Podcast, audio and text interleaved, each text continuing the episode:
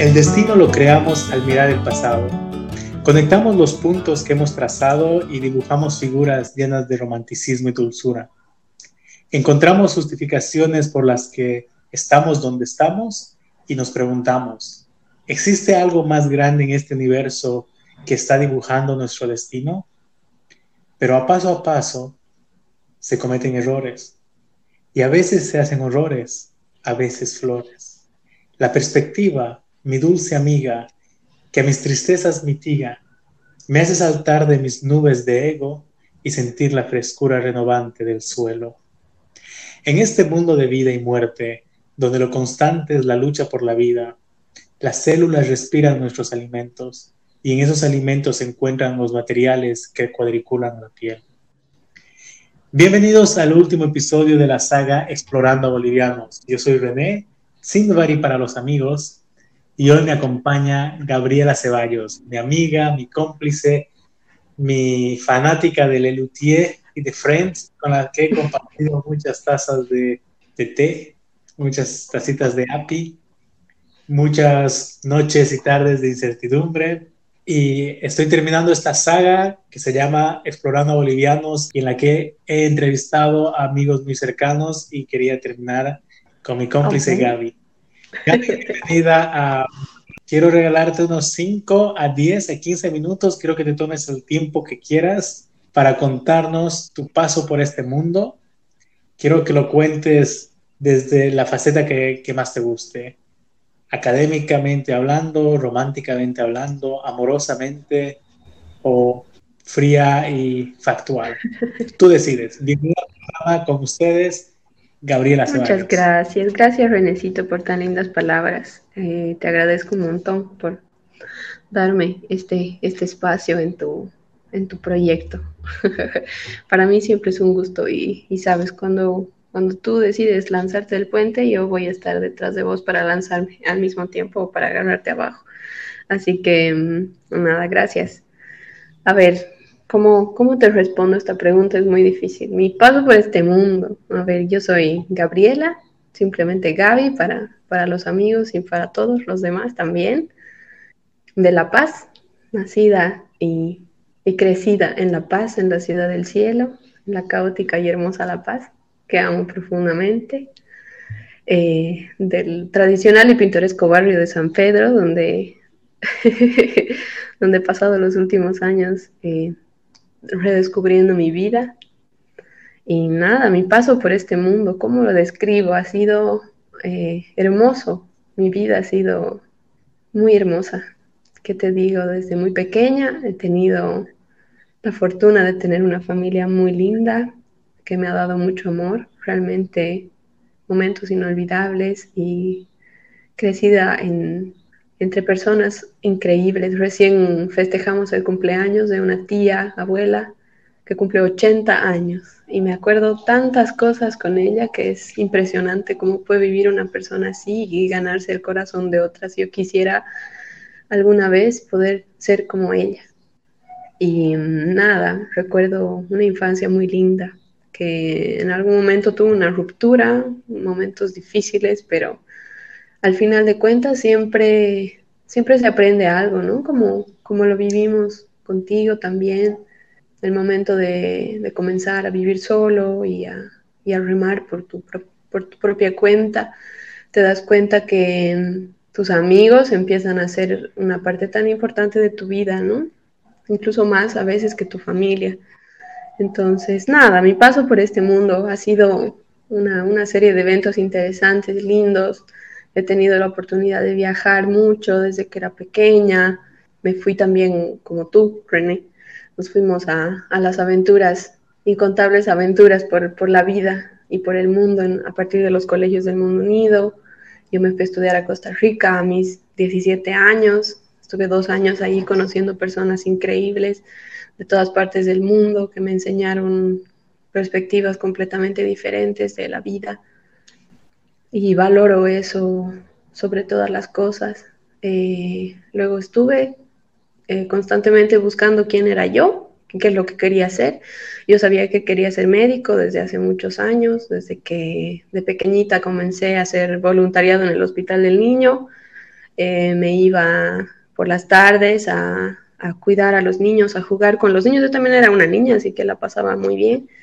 Y bueno, luego dije, creo que mi, mi labor, mi lugar está en el hospital y realmente es así como me siento hasta ahora.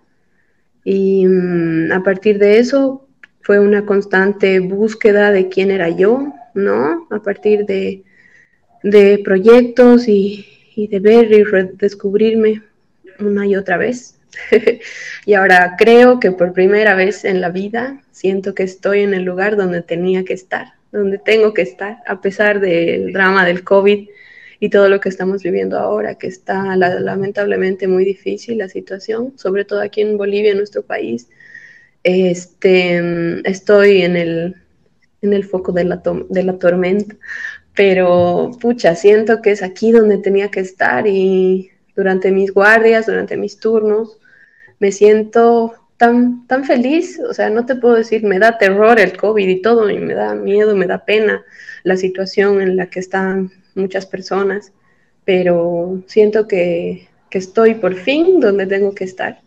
Y como alguna vez me dijiste, o sea, llega un momento en que tienes que dejar de apagar los incendios en tu vida, ¿no? Tienes que, tienes que dejar que las personas se hagan cargo de sus problemas, así sean muy cercanas a ti, y tú hacerte cargo de tu vida y tomar el rumbo que tú quieras y darle el color que quieras y, hacerlo, ¿no? Entonces creo que después de muchos años de estar intentando, por fin he tomado las riendas de mi vida y estoy en eso, estoy construyéndome como persona, como profesional también, porque amo mucho la carrera que he escogido, amo mucho la, especialidad que he escogido y, y me encanta eh, poder decir esto. Gaby, Gaby perdón que te que te, interrumpa, que te interrumpa, pero ¿qué especialidad has escogido? Ah. Porque las personas que te escuchan no saben. Sí, es que eso lo quería dejar al final. No, mentira, es que, no sé,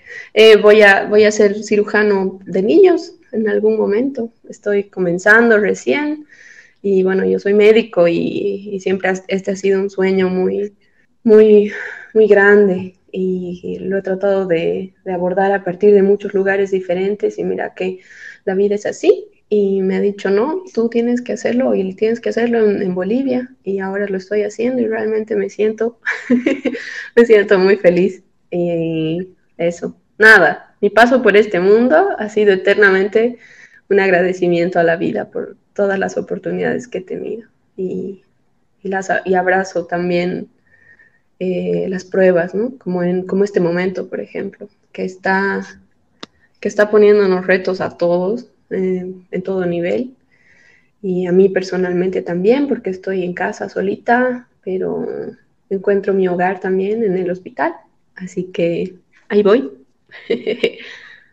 no sé si he contestado tu pregunta, creo que como siempre estoy divagando fuera del, recipiente. Bueno, la, la, verdad sí, sí has contestado, nos has dicho cuál es tu paso por este mundo hasta ahora, lo has enfocado como como te ha salido de la forma más natural y eso es lo que busco. En melodías en palabras se llama melodías en palabras porque 80%, eh, quizás un poco más de las cosas que decimos no están en las palabras, está en cómo lo decimos, en cómo nos sentimos. Así que yo creo que las personas que te están escuchando están, están sintiendo esa pasión, esa melodía que le pones a, al ser doctora, al convertirte en pediatra, al estudiar, a tus guardias. sí. Y los que, y los que conocen Lelutier están reconociendo las referencias que, estás haciendo. Sí, seguramente.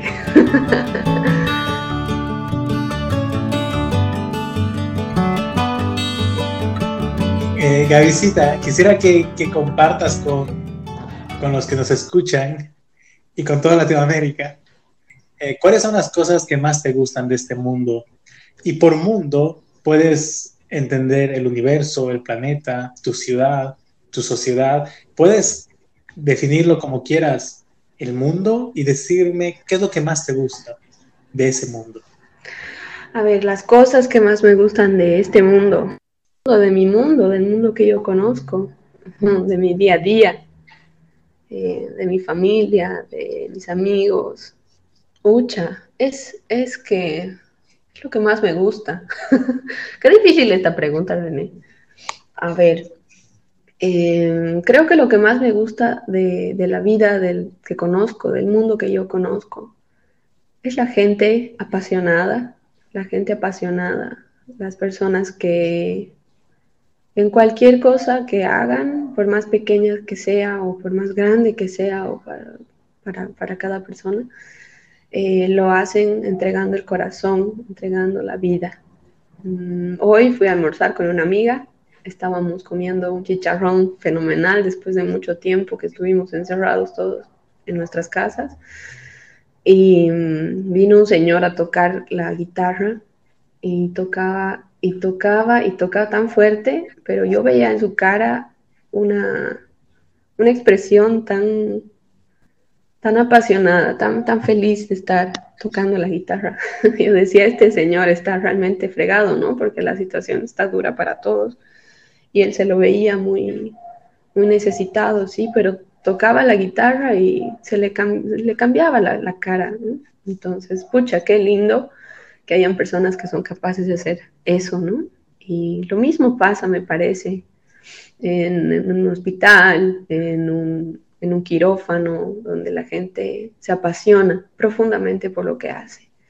Y creo que lo que más me gusta de este mundo es ver eso, ver la pasión de la gente por algo. Y mm, también es una cosa triste que a veces nos ha pasado, René, a ti y a mí muy, muy frecuentemente, eh, que veíamos que faltaba, faltaba eso, ¿no? Que el ingrediente más digamos, más, más fuerte en, una, en un proyecto siempre es la pasión. Eh, cuando tratas de, de, hacer que un proyecto surja, que, que, funcione, y tú le pones todo el amor y toda la pasión y todo, y que otra gente no lo haga, es, eso es lo peor. Porque cuando tú, tú das, cuando tú entregas tu, tu 100%, quizás esperas que las otras personas también lo hagan. Entonces, Creo que eso es una, una de las cosas que más me gustan, que ver, ver la pasión de la gente, ver que la gente entregue el alma en lo que hace, sea lo que sea que hace. sobre lo último que dijiste, solo puedo comentar. He aprendido, creo que en los últimos años, que se disfrutan más las cosas y se encuentra mucha más felicidad cuando no se espera que las otras personas den lo mismo que tú, si no, se, tal vez es un poco cínica mi afirmación, pero se asume que no lo van a hacer. Y, entregamos el corazón y entregamos la pasión que nos nace y tratamos que salgan las cosas bien. Nos desgastamos, eventualmente decimos, bueno, me voy, me llevo mi charanguito a otro lado y me voy. Pero me, me gusta mucho cómo mencionas la palabra apasionado. Tú sabes, en portugués, estar apasionado quiere decir estar enamorado. Enamorado, sí.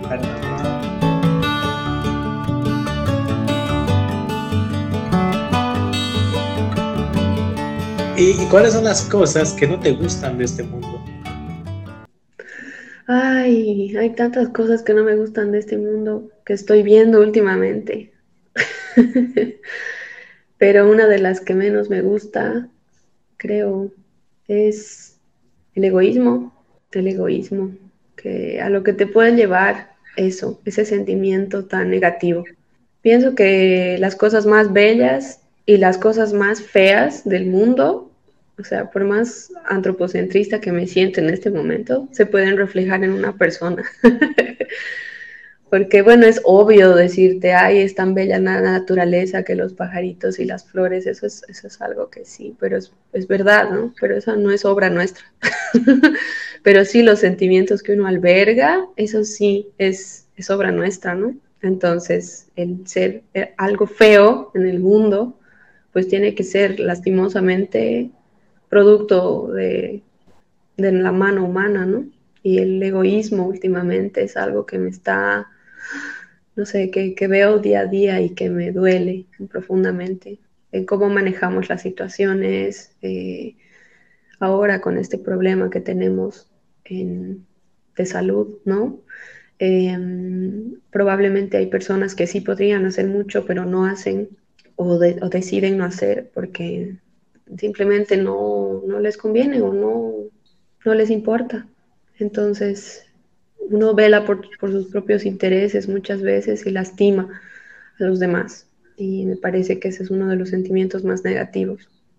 Eso sería algo que no me gusta. es algo que encontramos en todos los, los colores de, de, nuestra civilización, ¿eh? en la política, en la medicina, en la administración pública, hasta en el arte, ¿no? Personas que no les importa el impacto que puedan tener sus obras mientras puedan vender y, cosificar mujeres, cosificar niños, cosificar mm. todo. Es, es, muy triste. ¿Pero tú crees que eso es parte de la naturaleza humana o es una, una moda, una construcción social de, los creo que es, Yo creo que es una construcción social, yo creo que es una cosa que, que surge del medio. O sea, cuando tú ves un niño recién nacido, ves una cosa tan pequeñita, tan indefensa y tan perfecta, o sea, que tiene los deditos tan pequeñitos y las naricitas y los piecitos tan perfectos y dices, miércoles, que esto vaya a crecer y en algún momento vaya a ser tonterías, es, es increíble, es imposible de, de, imaginar, ¿no? Que un niño pueda albergar ese tipo de cosas. Y nada, por eso amo tanto mi, mi carrera, creo, porque estoy rodeada de niños. Son personas tan, tan puras, tan, tan cerca de, de, lo divino, que dices, estos nunca van a tener, no van a poder albergar sentimientos malos, pero mira, en su paso por la vida van absorbiendo todo lo que les rodea. Y lastimosamente somos nosotros lo, lo que les rodea. Y mm, es la tele, que les rodea, lo que ven en la, en la tele, lo que escuchan en la radio, las peleas, el egoísmo, toda, toda esa, todo eso, ¿no? En lo que van creciendo y terminan muy probablemente copiando lo que hacen sus papás, lo que hacen sus tíos, lo que hacen sus gobernantes, lo que hacen todas las personas que son responsables finalmente de, criarlos. Entonces sí, me parece que todo eso es, eh, es nuestra responsabilidad. Sabes, no puedo evitar pensar en dos cosas cuando, cuando hablas de los niños y hablas de la influencia que tiene la sociedad en, ellos. Son dos referencias que sé que las vas a reconocer. La primera es Sui Generis, la banda de rock argentino de Chatley. Tiene una canción que se llama Cuando comenzamos a nacer y dice, cuando comenzamos a nacer, la mente empieza a comprender que vos sos vos y tienes vida y que poca cosa es la realidad, comienzas a preguntar y conoces a la mentira. Sí. En, esa inocencia que nacemos, empezamos a descubrir cómo la sociedad funciona y la sociedad corrompe. Y la segunda referencia, o la segunda imagen que me viene a la cabeza cuando me comentas trabajar con niños, estar con niños y verlos en su, en su inocencia, en su perfección, es eh, Amor en tiempos de cólera de Gabriel García Márquez. Hay, una, hay un capítulo en el que eh, el doctor dice, los mejores pacientes son los niños, porque no mienten, te dicen el síntoma cuando lo tienen, no se inventan síntomas para no trabajar, ni ocultan síntomas para parecer más fuertes. Es verdad. Además que los niños sanan más rápido que los adultos. Además, yo creo que por eso siempre te dicen que tienes que ser un niño en el interior, ¿no? Para, para sanar las heridas internas más rápido. Exacto. Las heridas del corazón.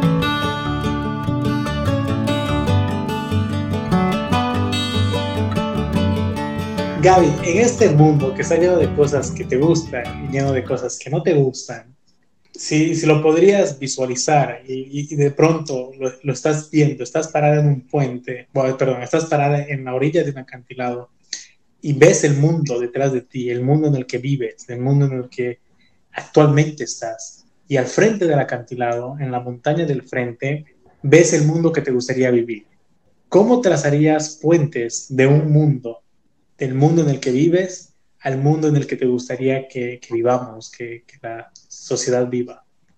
A ver, sí me pongo a pensar en este tema y, y pucha, conforme uno va creciendo, se va dando cuenta que ser adulto había sido bien feo, bien difícil. y da mucho miedo, ¿no? Yo pensaba que los adultos eran súper valientes y podían hacer las cosas tranquilos y, no pasaba nada, pero conforme vas creciendo te vas llenando de miedos. Pero de todos modos pienso que mm, es muy importante la, educación en ese sentido. Pienso que eh, hemos, yo particularmente, tú también, muchas personas eh, que conocemos han tenido la, dicha de, recibir una educación eh, privilegiada, ¿no? Qué lindo sería que la educación no fuese un privilegio, que fuese algo, un derecho para todos. Y yo pienso que esa es la única manera en la que tú puedes hacer que, las personas se conozcan. O sea, va a sonar, eh, tú sabes, hemos, hemos ido a un colegio muy especial ah, cuando éramos muy jovencitos en que en que esto es lo, precisamente lo que, lo que se buscaba, ¿no? Hacer que la educación sea una forma de unir personas, unir, eh, hacer puentes, precisamente, hacer que la a través de la educación la gente se conozca. Entonces, a mí me parece que realmente esa es la manera, o sea, probablemente no se ejecute de esa misma forma en, la institución en la que estábamos antes, no sé, que las cosas hayan cambiado, pero yo creo que es cierto, o sea, que como educador, o sea, uno a lo largo de, la vida va hablando con gente y va aprendiendo de la gente. Es un poco socrático el, método, ¿no? Pero es verdad, o sea, yo aprendo todos los días, aprendo cosas de mis pacientes, no solamente de lo que me dicen, de lo que veo. por eso es importante observar, ¿no? no solo ver. Hay que, hay, que, hay que observar, hay que analizar por qué las cosas pasan como pasan y no no quedarse viendo la tele en, tu cuarto, no colgarse del celular, eso es lo que yo les digo a mis pacientes, a sus mamás, guarden el celular y charlen, aunque sea, ¿no? Aunque sea, aprendan, vean lo que está pasando. Ahora em, es más, es lo más importante, aprender a ver las cosas y aprender y absorber conocimiento de, de otras realidades, de otras personas, que es la única manera en la que uno puede conectarse con esas personas y puede vivir de alguna manera su, realidad, ¿no? Entonces, eh, me parece que una forma de hacer un puente entre el mundo que tenemos ahora, lleno de, personas egoístas, lleno de, personas con poco, no sé si poco corazón o quizás poca motivación, no sé, es como si a la gente le faltara que le hagan cosquillas para que se despierte y cambie, y busque un cambio o, algo, ¿no? Em, me parece que la educación sería un, un, camino y un camino muy sólido. Y lo bueno en este sueño es que se puede hacer, o sea, tú puedes educar a la gente, tú puedes ser parte de, su formación desde donde estés. O sea, ahora en estos tiempos de pandemia, yo me he dado cuenta de que es, impresionante cómo todos tenemos un pequeño docente dentro de nosotros. O sea, en vista de que no podías salir, de que no tenías nada que hacer en tu casa y ya te estabas volviendo loco y antes de trepar por las paredes, he visto muchos amigos míos y muchos, eh, muchos compañeros y personas que han empezado a organizar clases. Y voy a dar clases, no sé, de, de lo que sea. O sea, yo soy emprendedor en gastronomía, digamos, ¿no? pucha, voy a hacer una clase sobre cómo emprendo en, gastronomía y, hago esto. O sea, a mí me, parece sorprendente la capacidad del ser humano, la capacidad de estas personas de transmitir lo que saben. Es impresionante y eso es un, eso es un puente, eso es algo productivo, eso es algo bueno porque estás captando la atención de un montón de gente que va a agarrar algo de lo que estás diciendo para utilizarlo en su vida. Y eso es una maravilla, porque esas enseñanzas, al final de cuentas, son las cosas que quedan por siempre en las otras personas. Entonces, eh, sí siento que, que, mi carrera, por lo menos, nosotros somos, somos eh, eh, estudiantes por siempre y también llegamos a ser docentes por siempre, porque igual estamos formando otras personas constantemente. Entonces, tenemos que ser capaces de, llegar a estas otras personas con nuestras experiencias y también ser capaces de, entender y de observar las experiencias de los demás para ponerlas en práctica nosotros. Ya como una forma institucional, obviamente, eh, no sé, las autoridades y todo, todo el mundo debería, debería ponerse las pilas en cuanto a salud, ¿no? En, en, cuanto a educación, y bueno, en cuanto a salud, obviamente también, pero en cuanto a educación, eso a mí me parece que es, es uno de los pilares fundamentales en una sociedad, Renecito. Una, una pequeña aclaración para los que nos están oyendo. Cuando Gabriela se refería a que hemos ido a, a una escuela especial, no es porque tengamos un problema. no, sí lo tenemos. Tenemos muchos problemas. eh, y no sé, Gaby, si puedo contar contigo. Claro. Un problema, dos problemas, tres. uh, ok, ese, ese, era el momento de la lutía de la, de la... De la tarde. Del episodio. Sí, porque en la tarde han habido varios.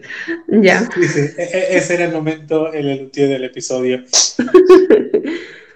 Sí, sin ánimos de hacer propaganda, sin ánimos de, de, promover ningún colegio, ninguna institución en el podcast. Gabriel y yo hemos asistido a los colegios del mundo unido, que es un, un movimiento que cree que no podemos alcanzar ningún tipo de paz o formar comunidades globales si es que no nos conocemos.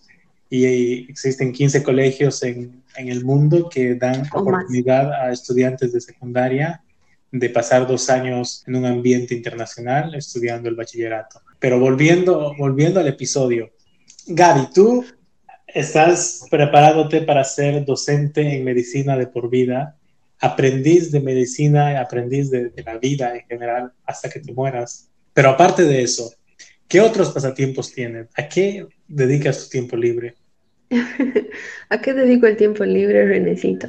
Principalmente a, a, formarme. La verdad es que en este momento de, de, la vida en el que estoy, el que he escogido también, eh, necesito mucho, mucho, mucho aprendizaje. Tengo que entrenar mis manos, tengo que, que leer mucho, que repasar y que, y que, recordar. Estoy haciendo cursos también acerca de, cirugía laparoscópica, que lastimosamente no, no, no, estamos llevando a cabo prácticamente, eh, pero queremos hacerlo, así que la verdad es que estamos emprendiendo un proyecto interesante en nuestro hospital eh, para comenzar a hacer cirugía laparoscópica en Bolivia eh, en niños, ¿no? En el Hospital del Niño.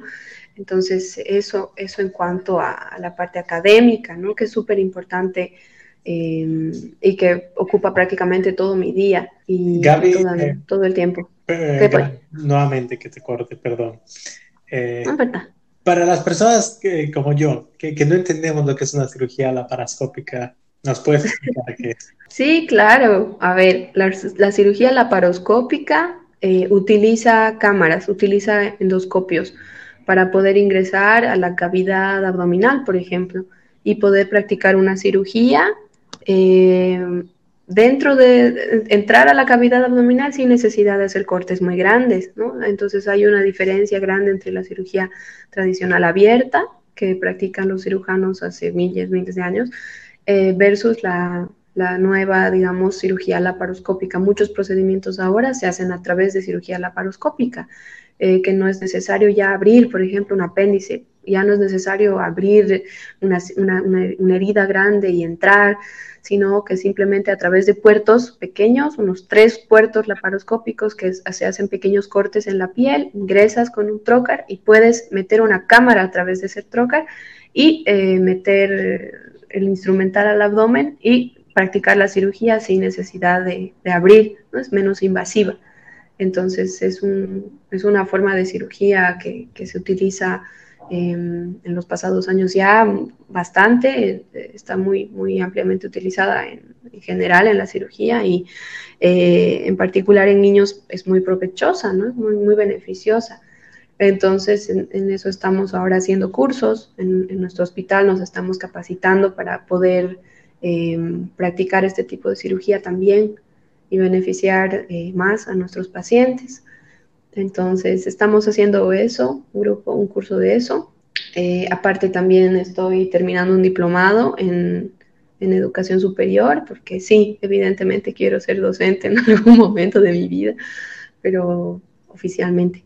Así que eso también es, es, es como tú sabes, constantemente un, profesional tiene que estar eh, nutriéndose para, para, poder ser mejor y ofrecer eh, más beneficios a sus pacientes, ¿no? Y a sus, a sus clientes en caso de que sean, no sé, otros, otras ramas de, del conocimiento. Así que esa es la cirugía laparoscópica para todos, en muy, muy, muy simples palabras. Pero otra cosa que me gusta hacer en mi tiempo libre, cuando tengo tiempo libre, es practicar yoga que me ayuda mucho a fortalecer mi, mi, cuerpo, sí, y también me ayuda a respirar bien, a, mejorar mi postura, a fortalecer, a fortalecer mis músculos, porque necesito mucha fuerza a veces. Eh, cuando estamos operando uno necesita fuerza. Entonces, eh, el yoga me ayuda bastante también a, a respirar y, y todo me, ha aportado muchísimo a, mejorar mi sistema inmunológico, incluso en estos últimos tiempos. Y prácticamente eso, Renecito. Y hablar con mis amigos, que les dedico bastante tiempo también en mi día. Cuando estás en una operación, eh, normalmente, eh, para empezar, ¿qué tipo de, ¿en qué tipo de operaciones estás y cuánto dura una operación, una cirugía? Uh, a ver, depende. Estamos, eh, las cirugías más frecuentes en niños en estos tiempos son eh, las apendicitis, ¿no?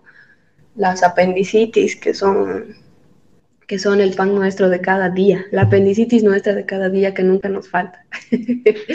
son las emergencias, digamos, más, eh, más frecuentes en nuestro medio y en, y en los niños, ¿no? Entonces, a ver, para una apendicitis abierta, que es un, es un procedimiento que se realiza siempre bajo anestesia em, y en quirófano. Se prepara el paciente y cuando es una, una apendicitis sin, sin ninguna complicación, eh, suele durar unos 45 minutos, ¿no? Pero bueno, depende, en algunos otros casos ya hay complicaciones, peritonitis, etcétera, etcétera.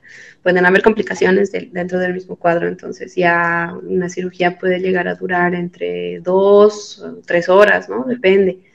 Em, y bueno, hay otros procedimientos que también realizamos, eh, otro tipo de patología interesante dentro de los, de los, de los bebitos, de los neonatitos.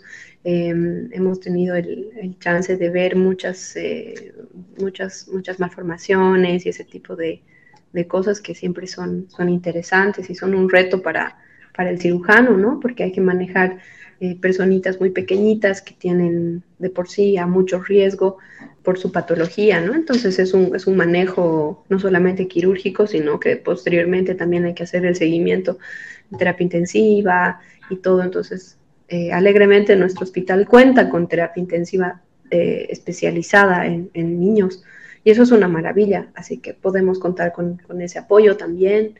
Ya, pero principalmente son cirugías de emergencia las que hemos tenido, ¿no? Apendicitis y también algunas otras cosas de, accidentes que no pueden faltar, eh, las mordeduras de perrito, las mordeduras de, gatito, etcétera, que también son muy frecuentes en nuestro medio, que los niños son traviesos y si uno no les enseña a, a interactuar con, los, con, los, con las mascotitas, entonces tenemos lastimosamente mordeduras y algunas son, son graves, ¿no? Y necesitan intervención quirúrgica, una limpieza quirúrgica, de reconstrucción a veces de los tejidos y todo, ¿no? Entonces es aproximadamente em, eso lo que, lo que estamos viendo más en este momento en el, en el hospital.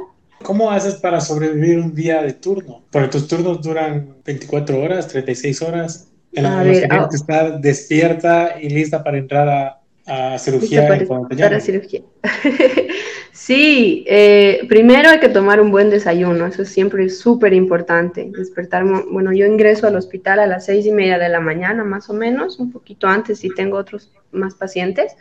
Entonces, eh, despertar temprano y estar siempre bien desayunada es una cosa súper importante mi día comienza viendo las salas que ya, que ya tengo pacientes internados, entonces tengo que, evolucionar a los pacientes, ver cómo han estado el día anterior, tengo que mm, revisar uno por uno, ver, ver qué novedades han habido, y bueno, si todo está bien, vamos a continuar con el tratamiento que estaban recibiendo, eh, se hacen las indicaciones, se dejan las recetas y todo listo. Eh, luego pasamos a hacer un pase de guardia, que ahora es virtual, estamos innovando en el hospital, porque no queremos estar todos juntos en una misma habitación. Antes se hacía un pase de guardia y todo el mundo estaba en, un, el auditorio, entonces se contaban los ingresos y las cosas que habían sucedido en el turno y no sé qué, pero ahora tratamos de, de separarnos, ¿no? Para no, no, contagiarnos nada ahí, entonces cada uno desde su celular está aislado viendo el pase de guardia. Y hacemos de esa manera y luego a lo largo del día estamos eh, viendo a nuestros pacientes delicados internados, eh, y bueno, vamos atendiendo también las emergencias y, las consultas que van llegando, ¿no? Entonces, la, la, cuestión en ese momento es la organización, siempre tener todo, todo en un mapa. Yo me hago un mapa del hospital y sé dónde está cada paciente y lo voy a ver uno por uno a lo largo de la mañana. Y nada, por la tarde y todo el día siempre llegan más emergencias y hay pendientes y hay algunas otras cosas que hacer, ¿no? Porque por lo menos al servicio de cirugía nos llaman cuando, cuando necesitan alguna intervención, ¿no? Entonces, algún niño que se descompensa en algún otro lugar y necesita eh, cierto tipo de intervención, entonces nos llaman y nosotros vamos a realizarla. Eh, tenemos también algunos pacientitos que están en, en, salas especiales, entonces hay que tener también mucho cuidado con esos niños que, que necesitan más, más atención, ¿no? Entonces estamos disponibles todo el tiempo, toda la noche, y al día siguiente empezamos eh, nosotros a hacer las curaciones de nuestros pacientes en la mañana que hemos operado. Entonces, después tenemos al día siguiente que hacer nuestra curación y terminamos aproximadamente eh, a las 2 de la tarde cuando ya, ya podemos salir, ¿no? Entonces, nuestro turno dura 24 más unas cuantas horas más hasta las 2 de la tarde del día, del día siguiente. Pero no es que o sea, depende, no estás todo el día correteando, no, no, en todos los casos. Hay algunos turnos que son más movidos que otros, ¿no? Depende de la, de la suerte. a veces operas y operas y operas y operas todo el día, pero a veces no, no tanto, ¿no? Entonces, hay que simplemente, uno se acostumbra al ritmo, uno se acostumbra a todo. Sí, uno se acostumbra a todo, a lo bueno y a lo malo.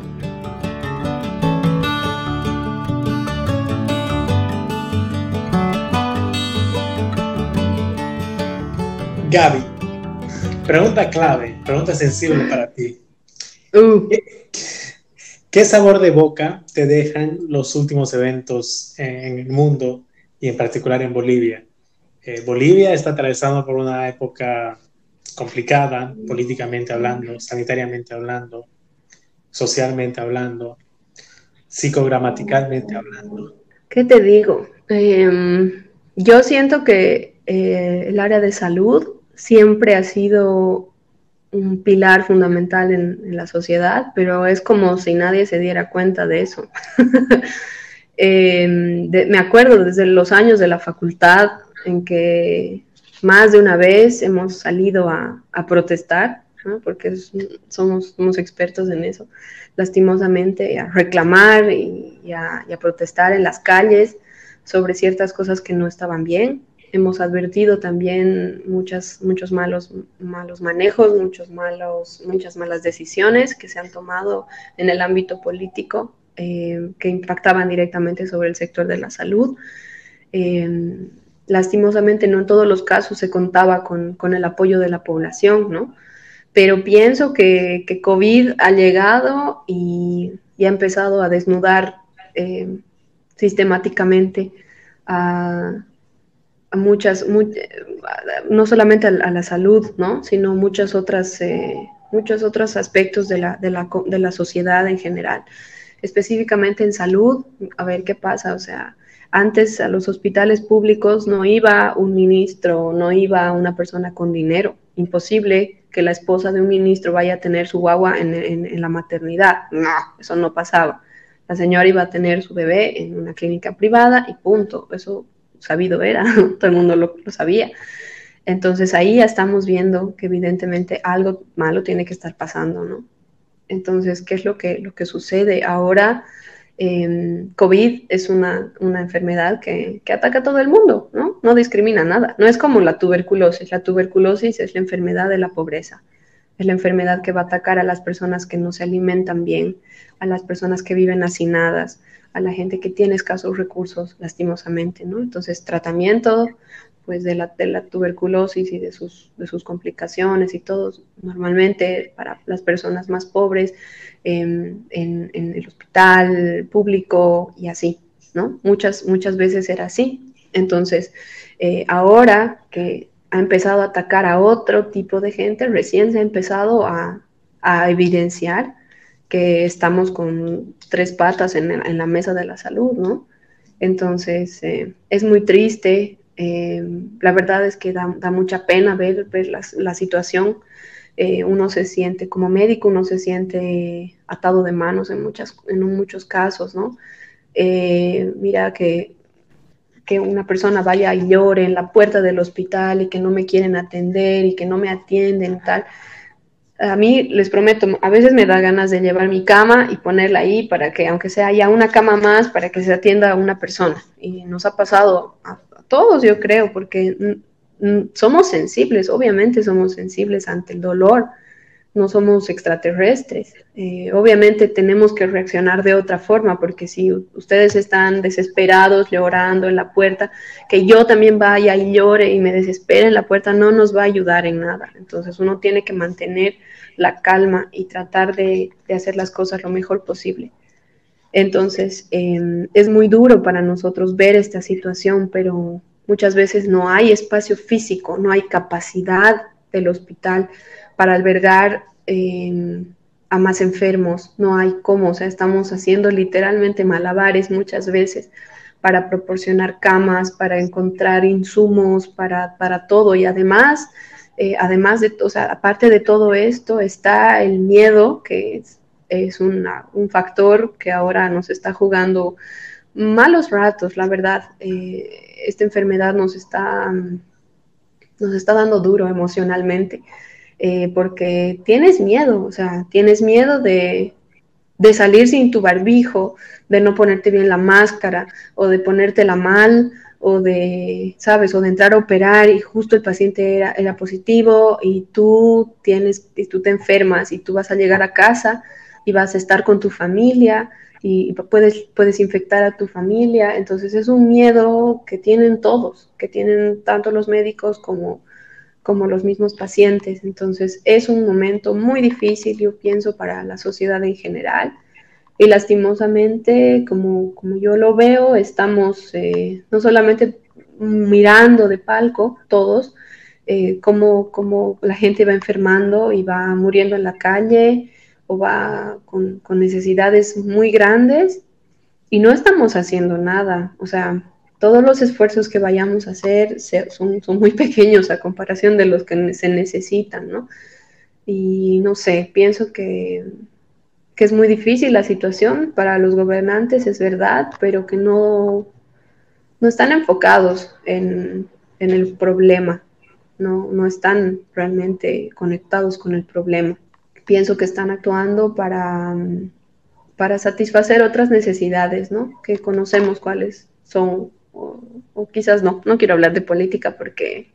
No, no, está bien, está bien. Es muy feo. Pero bueno, es complicadísimo, ¿no? No pienso que se esté dando la atención necesaria a la salud y de manera efectiva tampoco.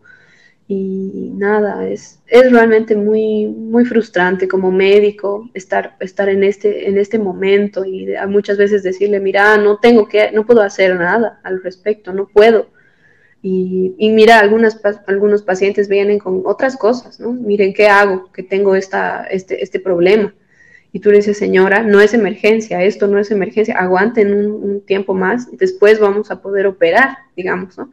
Pero ¿por qué no me quieren operar? Claro, yo prefiero que esta persona se vaya a su casa, porque en el hospital corre 10 veces el, el, el, el riesgo de enfermarse de, otras cosas y de enfermar de COVID también, que lastimosamente sí ataca a los niños y sí tiene impactos, impacto muy interesante, muy, muy fuerte en los niños también, contra todo pronóstico, ¿no? No sabíamos que COVID también afectaba a los niños y evidentemente lo hace. Ahora estamos viéndolo en el hospital mismo. Entonces, eh, no es una cosa de la que ellos estén exentos. Entonces, eh, no sé, es, es, realmente difícil para nosotros también este, este momento. Y además para ustedes, los doctores en Bolivia, sumado a todo lo que has dicho, está la relación que tienen con la población, porque creo que la población tiene un sentimiento de amor-odio hacia los doctores, ¿no? Se opone cuando los doctores salen a marchar, eh, se opone cuando los doctores piden infraestructura, se oponen cuando los doctores priorizan una enfermedad ante otra, pero después los llaman mártires, héroes, los quieren canonizar cuando muere. Sí, no, lastimosamente ahorita que, que, que, lo canonicen o que nos regalen el, el, cóndor de los Andes o lo que sea, no, no va a cambiar la situación. O sea, de por sí el, el, el gremio médico, el trabajador en salud, está bajo mucho riesgo en general. entonces, que se haya pedido, por ejemplo, que se, que se ingrese a la Ley General del Trabajo, era una, petición que se realizó hace muchísimo tiempo, ¿no? Y eso no lo han efectivizado tampoco. Entonces, nosotros realmente mm, estamos en primera línea y toda la cosa, pero sí, como si fuésemos igual, eh, como si no, no fuese importante, ¿no? Así que es frustrante, es frustrante, pero no queda otra que, seguir dándole nomás el hombro, poniéndole el hombro a, la situación, porque al final de cuentas uno dice, bueno, yo me compro mi barbijo, me compro mi, mi máscara, me compro mi mameluco y opero, porque es lo que me toca hacer. No puedo dejar a los niños así como botados y decirles, miren, no, no, no, no me han dado, así que no me voy a poner y no voy a operar estamos ahorita en ese momento de dificultad, ¿no? Que se entiende cuando uno lo hace, porque a veces uno no tiene realmente, es difícil. El otro día tuve que estar como dos horas parada en una fila para comprar un, cinco barbijos N95. Entonces, em, no hay material, ¿no? Ahora están llegando un poco más, pero en general no hay tanto, no hay material para, para aprovisionarse. Entonces, eh, ese es un tema muy complicado que los médicos estamos empezando a buscar por donde podemos. Y sí, es un gasto también, es verdad. Hay mucha gente que tiene que mantener familias, ¿no? Tiene hijos, tiene deudas, tiene que pagar alquiler y tiene todo. Y además tiene que protegerse y comprarse su N95 para poder trabajar. Entonces, hay situaciones y situaciones, muchos colegas que, que están falleciendo. O sea, yo prendo el Facebook y empiezo a ver eh, fotos y fotos de fotos de personas que yo conozco, de colegas, de docentes, de, amigos, de, gente que necesita plasma y la verdad es que me, me, sobre, me mata, o sea, ver todo eso y no poder hacer nada al respecto es muy duro. Entonces, eh, no sé, no sé cómo va a terminar esta situación, espero que de la mejor forma, espero que con una vacuna Em, y nada, con un poquito más de conciencia de la gente, que al final de cuentas eh, está en sus manos el, el, poder prevenir la enfermedad. Es, es muy difícil pedir a la gente que se quede en su casa, obviamente, hay mucha gente que tiene que salir a trabajar, ¿no? Pero los que pueden quedarse en casa y los que pueden proporcionar medios para que esta gente pueda quedarse en casa, realizar su trabajo en casa o, o de alguna otra forma, tendría que, tendría que hacerse así, ¿no? Gaby, estamos llegando al final de, esta, de este episodio de Melodías en Palabras y la última pregunta. En ah. este mundo, en este mundo en el que vives, en el que vivimos, que tiene tantas cosas que no nos gustan, que tiene estos sabores de boca que, que nos hacen cuestionar que estamos apostando por la, por la especie correcta, ¿Qué, ¿qué te motiva a seguir? ¿Qué es lo que hace que despiertes y digas, a pesar de todo, hoy voy a dar el 100%? Esta es una respuesta fácil. es una pregunta fácil. No, mentira. O sea, siento que estoy muy motivada, la verdad. Estoy, estoy muy motivada por el momento de, en la vida en el que estoy en este, en este, en este tren. Em, me motiva mucho. Em, me motiva mucho mis pacientes. ¿Qué te puedo decir? O sea, me motiva, me motiva y me motiva verlos mejorar cada día. El otro día me han regalado una galletita, era una de estas soda, galletitas soda, no me acuerdo cómo se llaman, que vienen tres galletitas juntas y era una galletita mordida, toda babeada, hermosa, que me regaló uno de mis pacientes que estaba comiendo, que ya se iba a ir de alta después de unos días internado y me dijo, me regaló su galleta, o sea, que, él, que, era probablemente la única que tenía, ¿no? Me la regaló y me dijo, te quiero, Dotola. Entonces, ¿qué más motivación que esa realmente? Mm, me, parte, me partió ese rato, no pude llorar ni nada, pero me emocioné y lo abracé y dije, ¿qué me importa el COVID? Voy a abrazar a todo el mundo. Y lo abracé y me acuerdo hasta ahora de su cara, me acuerdo de mi galletita y nada, o sea, día a día creo que esa es una motivación importante que, que gracias también a Dios y a la vida tenemos los médicos, porque es muy, muy tangible lo que podemos hacer. Y tú al, ver a tus pacientes mejorar, como les digo, los niños curan antes, ellos recuperan antes porque son increíbles, que no son de este mundo. Entonces, eh, verlo mejorar, verlo cada día más sanito y, y, hacer algo al respecto es, es un aliciente, ¿no? La vida es una cosa que no tiene precio. Y nada, también el, cariño de mi familia, que me motiva todos los días a seguir, el que lo siento muy presentes. Y por familia me, refiero también a mis amigos, familia, que siempre han estado conmigo, o sea, que he ido cosechando amistades hermosas a lo largo de estos años. Y, y eso, el calor de la gente, ¿no? El cariño de, de mis amigos, el cariño de mi familia y, y de mis pacientes. Eso es lo que más me motiva a seguir. Gaby, hemos empezado la saga de Explorando a Bolivianos con un episodio sobre la amistad en el que decía, no me alcanzaría un episodio para decir lo que la amistad y los amigos representan o han representado en mi vida, lo que me han dado. Y termino eh, esta saga contigo hablando de la amistad y recalcando que en este mundo que, camina, se tropieza, se cae, se derrumba, se vuelve a levantar. En este mundo, uno de los impulsos más fuertes que tenemos, si es que no, si es que no es el más fuerte, es la amistad. La amistad sincera, la amistad que no espera nada de nadie, la amistad que está ahí para dar, la amistad que está ahí para traducirnos entrevistas del hebreo al español, para calmar las de corazones. Sí. La, amistad que está ahí para, para lidiar con, no sé, con locas, locos españoles, bolivianos, bolivianas, rusos, rusas.